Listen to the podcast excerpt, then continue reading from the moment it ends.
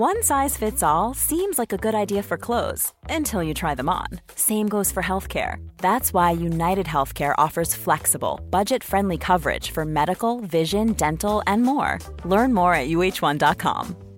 Quality sleep is essential. That's why the Sleep Number Smart Bed is designed for your ever evolving sleep needs. Need a bed that's firmer or softer on either side? Helps you sleep at a comfortable temperature? Sleep Number Smart Beds let you individualize your comfort so you sleep better together. JD Power ranks Sleep Number number 1 in customer satisfaction with mattresses purchased in-store. And now, save 50% on the Sleep Number limited edition Smart Bed for a limited time. For JD Power 2023 award information, visit jdpower.com/awards. Only at a Sleep Number store or sleepnumber.com. I'm Sandra, and I'm just the professional your small business was looking for. But you didn't hire me because you didn't use LinkedIn Jobs. LinkedIn has professionals you can't find anywhere else, including those who aren't actively looking for a new job but might be open to the perfect role, like me. In a given month, over 70% of LinkedIn users don't visit other leading job sites. So if you're not looking on LinkedIn, you'll miss out on great candidates like Sandra. Start hiring professionals like a professional. Post your free job on linkedin.com/achieve slash achieve today.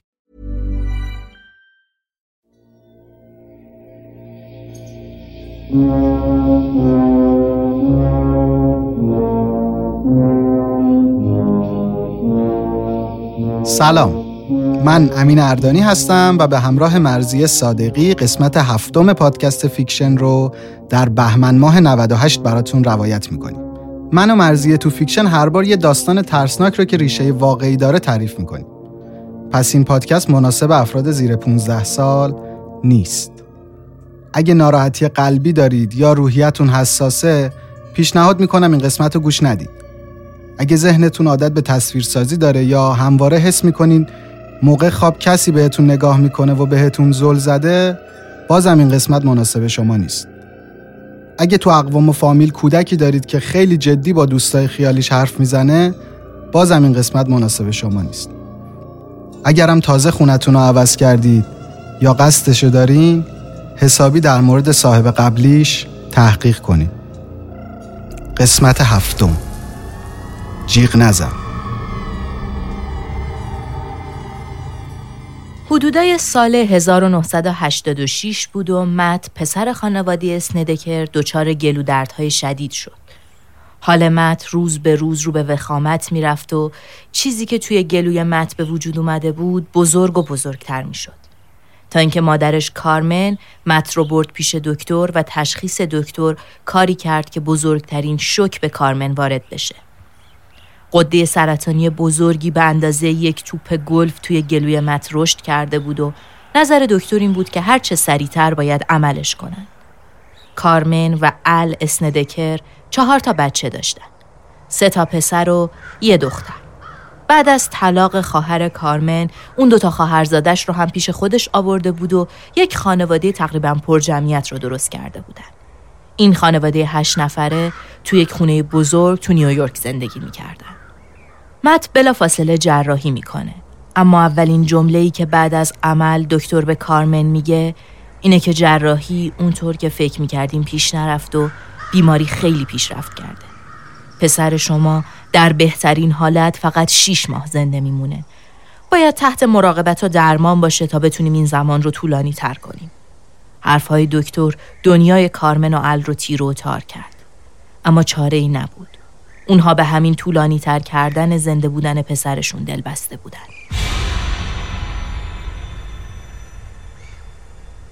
کارمن هفته چند بار مت رو به کنتیکت می برد تا تحت درمان باشه. اما داروها مت رو ضعیف و بیتاقت کرده بود و مسیر 406 مایلی و چند ساعته رفت و برگشت حالش رو بدتر می‌کرد. کارمن که این وضعیت رو می‌دید موضوع رو با شوهرش مطرح کرد و دو نفری تصمیم گرفتن یه جایی رو نزدیک بیمارستان بگیرن تا مشکل دوری مسیر رو حل کنن.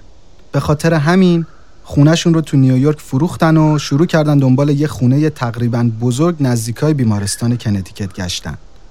خونه های زیادی رو دیدن تا بالاخره از یه خونه خوششون اومد. So I discussed it with my husband and we decided to rent a place in Connecticut closer to the hospital where he was being treated.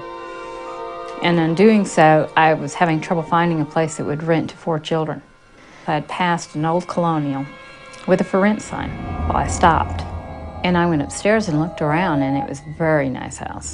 I was impressed. I didn't think there was خونه هم بزرگ بود و هم نزدیک بیمارستانی بود که قرار بود مد توش تحت درمان باشه.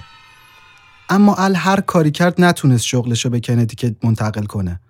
به خاطر همین خونواده به خونه جدید اساس کشی کردن و پدر فقط آخر هفته ها می اومد پیششون. اولین چیزی که بعد از ورود به خونه توجهشون رو جلب کرد زنجیرهای بلندی بود که از سقف آویزون بودن.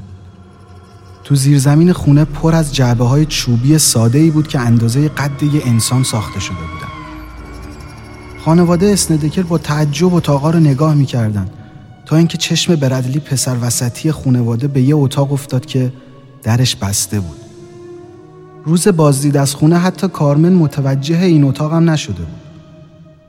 به هر ضرب و زوری که شده در بسته رو باز کردن و دیدن وسط اتاق یه سکوی سنگی بزرگه. یه چیزی شبیه به تخت بلندی که لبه هاش بالا اومده. چند تا میز شبیه به میز جراحی هم دوروبر تخت بود. یه سری زنجیرم دور تا دور سکو آویزون بودن. این اتاق کارمن رو بیشتر ترسوند و باعث شد بره سراغ همسایه ها. از اونا بپرسه این خونه قبلا دست کیا بوده. اما جواب همسایه ها شبیه هم بود.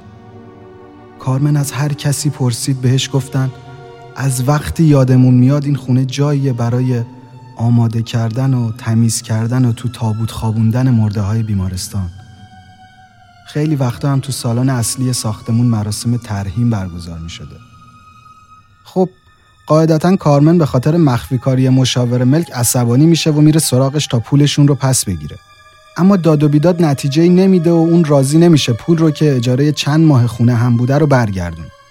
میگه این تصمیم خودتون بوده باید زودتر بهش فکر می‌کردیم. ناچارن اسباب کشی رو کامل می‌کنن و با کمی تمیزکاری سعی می‌کنن فضای خونه رو تغییر بدن. زیرزمین بزرگ و پر از وسیله رو خالی می‌کنن و همه پسرهای خانواده میرن زیر زمین. همه چیز به ظاهر عالی بوده. کارمن از یه خانم مسن می‌خواد که با اونها زندگی کنه و تو کارهای خونه کمکشون کنه. اولین شب بعد از جابجایی وقتی کارمن مت رو میخوابونه می‌خواد تمیز کردن خونه رو ادامه بده و میاد تو آشپزخونه. یه نگاهی به در و دیوار میندازه. از فضا خوشش میاد. دیوارا تمیز بودن و آشپزخونه یه پنجره رو به بیرون داشته. اما پارکت های کف به دلش نمیشستن. پر از چرک و لک و تیرگی بودن. لکه هایی که انگار سالهای سال کسی سعی نکرده بوده پاکشون کنه. کارمن یک سطل بزرگ و آب می‌کنه و یه تیمیا رو تصمیم می‌گیره حالا که بچه ها خوابن خودش شروع کنه تمیز کردن آشپزخونه. کارمن سطل آب رو میریزه کف آشپزخونه. آب که پخش میشه تی رو بر میداره و شروع می‌کنه تی کشیدن. تازه شروع کرده بوده که حس می‌کنه زورش نمی‌رسه تی رو محکم فشار بده. انگار آب قلیز شده باشه. رنگ آبی که ریخته بوده رو زمین قرمز میشه و دلمه میبند و بوی گوشت فاسد همه جا پر میشه. تنها کاری که به ذهنش می‌رسه این بوده که مستخدم خونه رو صدا کنه. زن وقتی میاد پشت در آشپزخونه و زمین رو می‌بینه هیچ حرفی نمی‌زنه. برمیگرده تو اتاقش وسایلش رو بر میداره و میره. حتی برای گرفتن پولش هم دیگه بر نمیگرده. کارمن اون شب با هر زحمتی که هست کف آشپزخونه رو تمیز می‌کنه و همه چیزو می‌ذاره به حساب رنگ و چربی پارکت ها. کارمن میگه هنوز یک هفته نشده بود اومده بودیم تو خونه جدید که مد شروع کرد رفتارای عجیب و غریب نشون دادن. اول فقط زل می‌زد به یه گوشه یا با چشماش فضای خالی رو دنبال می‌کرد جوری که انگار داره کسی رو دنبال می‌کنه اما هیچ کسی وجود نداشت عصبی شده بود و چند تا کبودی روی بدنش داشت که فکر می‌کردم به خاطر داروهاست. یه روز اومد تو اتاقم و به هم گفت مامان کاش برگردیم نیویورک. اینجا من اذیت می‌کنن. ازش پرسیدم کی. با خودم فکر می‌کردم احتمالا با برادراش مشکل داره. یهو یه گوشه اتاق نگاه کرد و دست منو گرفت و از اتاق اومدیم بیرون و رفتیم تو آشپزخونه. بهش گفتم بگو چی شده؟ من مراقبتم. گفت از روزی که اومدیم یا آقایی همیشه همراه منه. اون موهای بلند مشکی داره و پوستش آبیه. با هم حرف می‌زنه و مدام چیزایی میگه که نمی‌فهمم. رفتارش دوستانه است اما بودنش و حرفاش منو اذیت می‌کنه.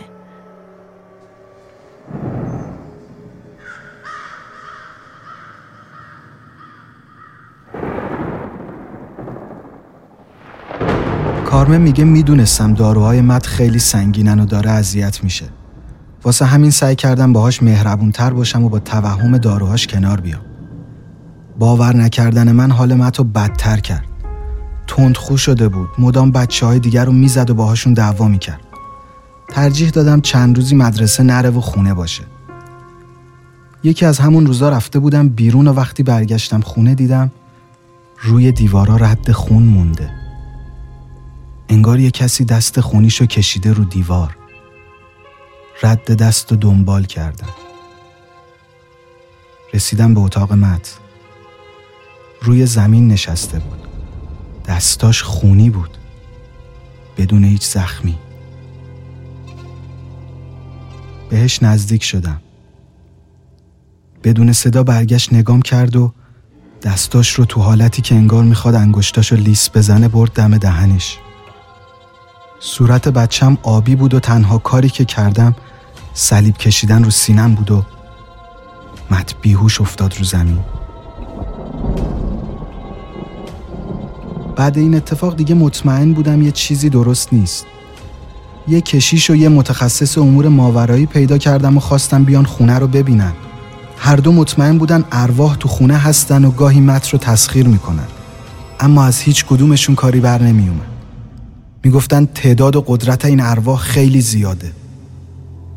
بعد از رفتن کشیشا اتفاقا بدتر شد. حالا بچه های دیگه هم یه چیزایی می‌دیدن. یه مرد خاکستری پوش با پوستی که مثل چرم چروک شده تو همه اتاقا میگشت و سعی می‌کرد شبا نزدیک دخترها بخوابه. یه زن با موهای بلند در حالی که گریه می‌کرد تو اتاقا میگشت و یه پسر بچه حدوداً 6 ساله با شلوار سوپرمن که فقط به بچه ها نزدیک می‌شد. خواهرزاده های کارمن میگن این پسر سوپرمن از دیوارا رد می‌شد و وای میستاد و به ما ظلم می‌زد. همزمان چندتایی می‌تونستیم ببینیمش اما انگار اون بیشتر از ما میترسید.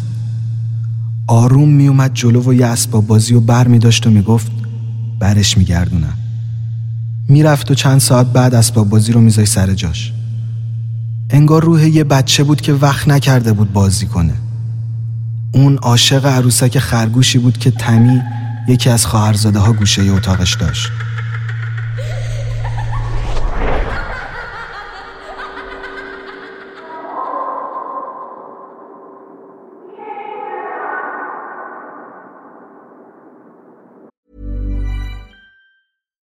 Here's a cool fact a crocodile can't stick out its tongue. Another cool fact you can get short term health insurance for a month or just under a year in some states.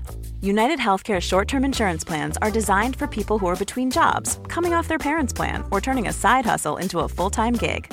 Underwritten by Golden Rule Insurance Company, they offer flexible, budget friendly coverage with access to a nationwide network of doctors and hospitals. Get more cool facts about United Healthcare short term plans at uh1.com.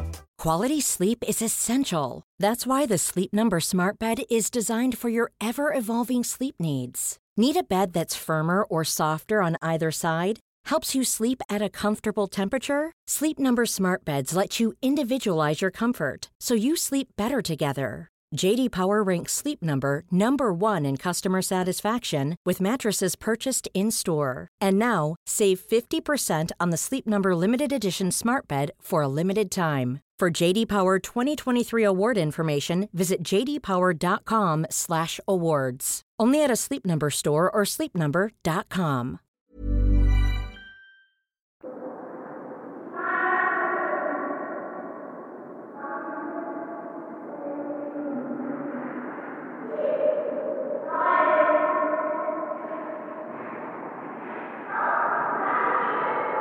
یه بار که قبض برق اومده بود ال بابت بالا بودن مبلغ قبض عصبانی میشه و به بچه ها میگه حق ندارن دیگه شبها برقای زیر زمین رو روشن بذارن. اما بچه ها از تو تاریک خوابیدن میترسیدن و نمی‌دونستن اگه برقها خاموش باشه این موجودات چه بلایی سرشون میارن. همون شب وقتی بچه ها باز هم با چراغ روشن خوابیده بودن آروم میره زیر زمین و همه ی لامپا رو باز می‌کنه و برمیگرده به اتاقش نیمه های شب برادلی برادر مت با یه صدایی از خواب بیدار میشه. اون یه دختر بچه رو می‌بینه که کنار کلیدای برق وایساده و داره اونا رو روشن خاموش می‌کنه. برادلی نزدیکش میشه. فکر می‌کنه خواهرشه. دختر با صورتی که زخمای عمیقی روش بوده سرشو میاره بالا و به برادلی میگه دیگه نورم ندارید. پسر بچه که هنوز فکر می‌کرده خواهرش داره باهاش شوخی می‌کنه میاد بالا پیش پدر و مادرش و با گریه می‌خواد به خواهرش بگن دست برداره. وقتی به اتاق خواهرش میرن می‌بینن که اون رو تخت خودش رو تو طبقه همکف خوابیده. چند هفته به همین منوال میگذره تا اینکه حال مت بدتر میشه و مجبور میشن چند روزی بستریش کنن. به محض بیرون رفتن مت از خونه همه چیز بدتر میشه. یه بار که دخترها داشتن ظرف میشستن یه آب لوله کشی قرمز میشه و روی دستاشون پر از لخته خون میشه. روزایی که کارمن خونه نبود اوضاع برای بچه ها سختتر بود. تو همین روزها بود که پسر کوچیک خانواده و برادلی مشغول بازی بودن که وسایل تکون می‌خورن و اتاق سرد میشه. نورهای سبز تو اتاق پر میشن. یه سر بدون بدن از کنج سقف میاد توی اتاق و شروع می‌کنه چرخیدن. سر دور بدن پسر کوچیک میچرخید و مدام تکرار می‌کرده جیغ بزن جیغ بزن. برادلی ترسیده بوده. سر موهای بلندی داشته که دورش ریخته بود و نصفی از صورتش به خاطر فساد ریخته بوده. برادلی نمی‌دونست بعد چی کار کنه. فقط می‌دونست این موجود قصد خوبی نداره و می‌خواد با برادرش یه کاری بکنه. برای همین جلوی دهن برادرش رو با دست می‌گیره و میگه جیغ نزن. به سمت بیرون میدوه. می‌رسه وسط حیات اونجا منتظر وای میسته تا کارمن برگرده. تنها کسی که این حرف رو باور نمی‌کرد ال پدر خانواده بود. اون که بیشتر اوقات خونه نبود و فقط آخر هفته ها میومد این رفتارا رو نشونه بیماری و دروغ بچه ها می‌دونست. هر چقدرم که کارمن سعی می‌کرد براش توضیح بده قبول نمی‌کرد. اما این ناباوری زمان زیادی طول نکشید. یه بار که ال برگشته بود خونه و می‌خواست بره هموم لباساشو در آورد و نزدیک وان شد. همون موقع شیر آب توی وان باز شد. پرده هموم دور وان بود و نمی‌تونست ببینه کی تو وانه. چند باری پرسید بچه ها کدومتونی؟ اما جوابی نیومد. نزدیک وان شد. همون موقع پرده هموم تکون خورد و پیچید دور بدن کسی که تو همون بود. بدن یه زن بود که پرده بهش چسبیده بود. زن جیغ می‌کشید و پرده تو دهنش می‌رفت و دورش محکمتر می‌شد. چند ثانیه که از میخکوب شدن ال گذشت دوید سمت وان. پرده کنده شد و زن رو زمین قلط می‌زد و به خودش میپیچید. ال می‌خواست کمک کنه. دستش رو سمت زن دراز کرد ولی یهو همه چیز عوض شد. یه پرده پاره و خالی افتاده بود رو زمین. این برای ال که همه حرفا رو شوخی گرفته بود اتفاق وحشتناکی بود. حالا اون هم باور کرده بود که این خونه طبیعی نیست.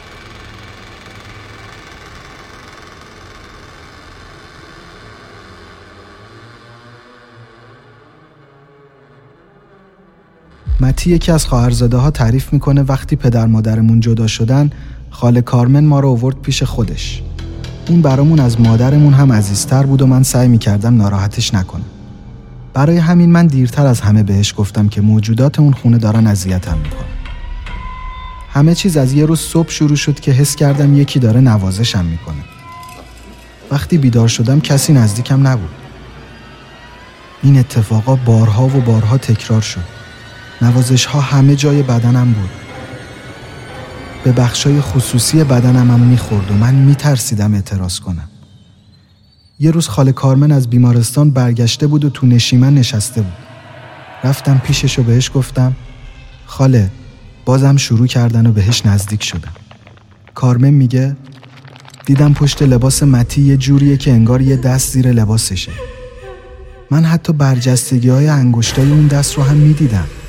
اما هیچ کسی نبود. متی اشک میریخت و می‌گفت دیگه نمی‌تونم تحمل کنم.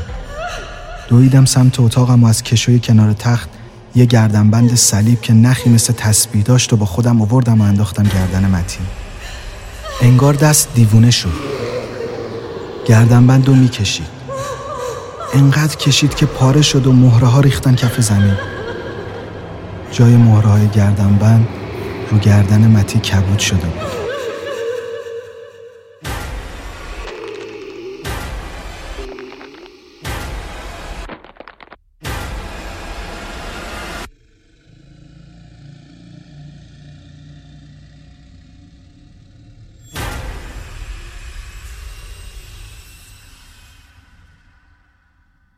دیگه صبر کردن برای خانواده اسندکر غیر ممکن بود.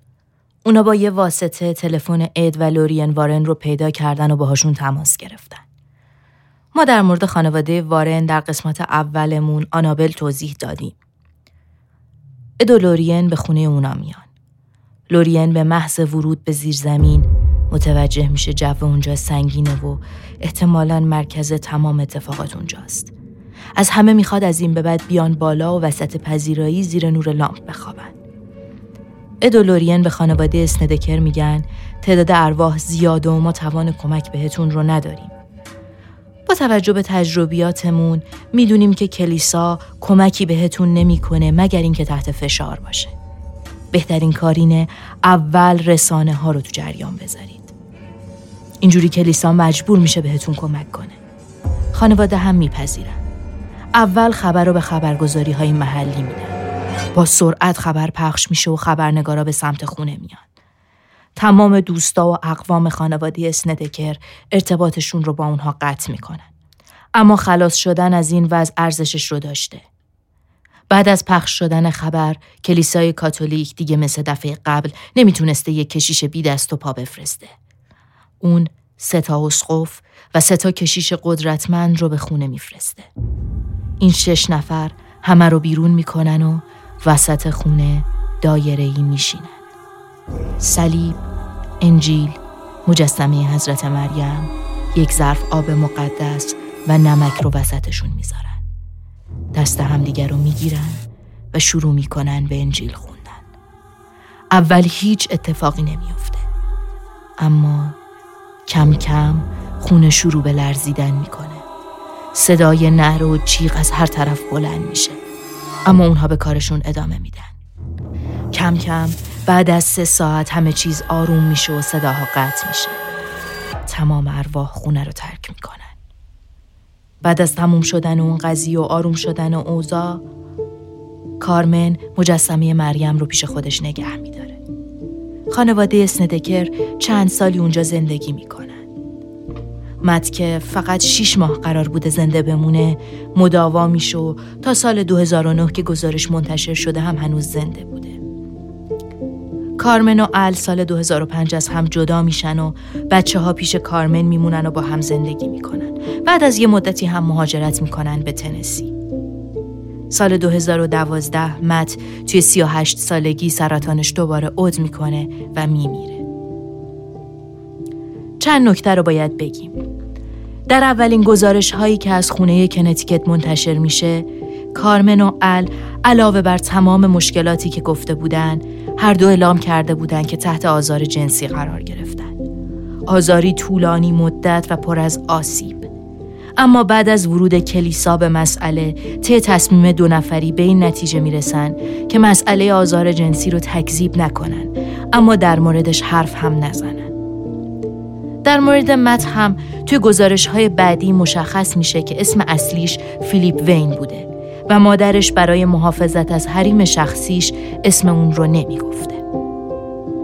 در سال 2009 از اتفاقات این خونه یک فیلم هم ساخته میشه به اسم تسخیر در کنتیکت که با 77 میلیون دلار فروش استقبال بدی هم ازش نشده.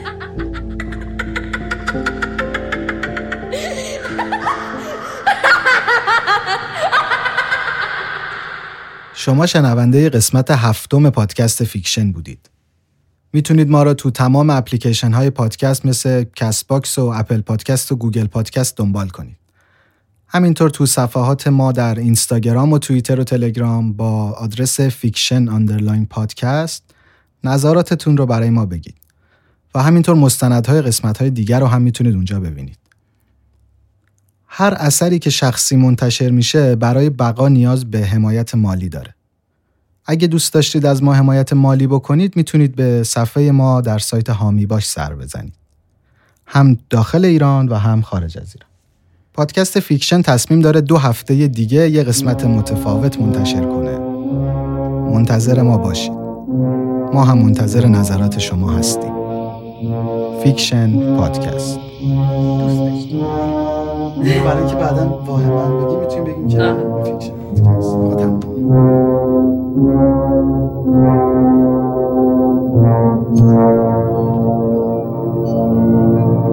you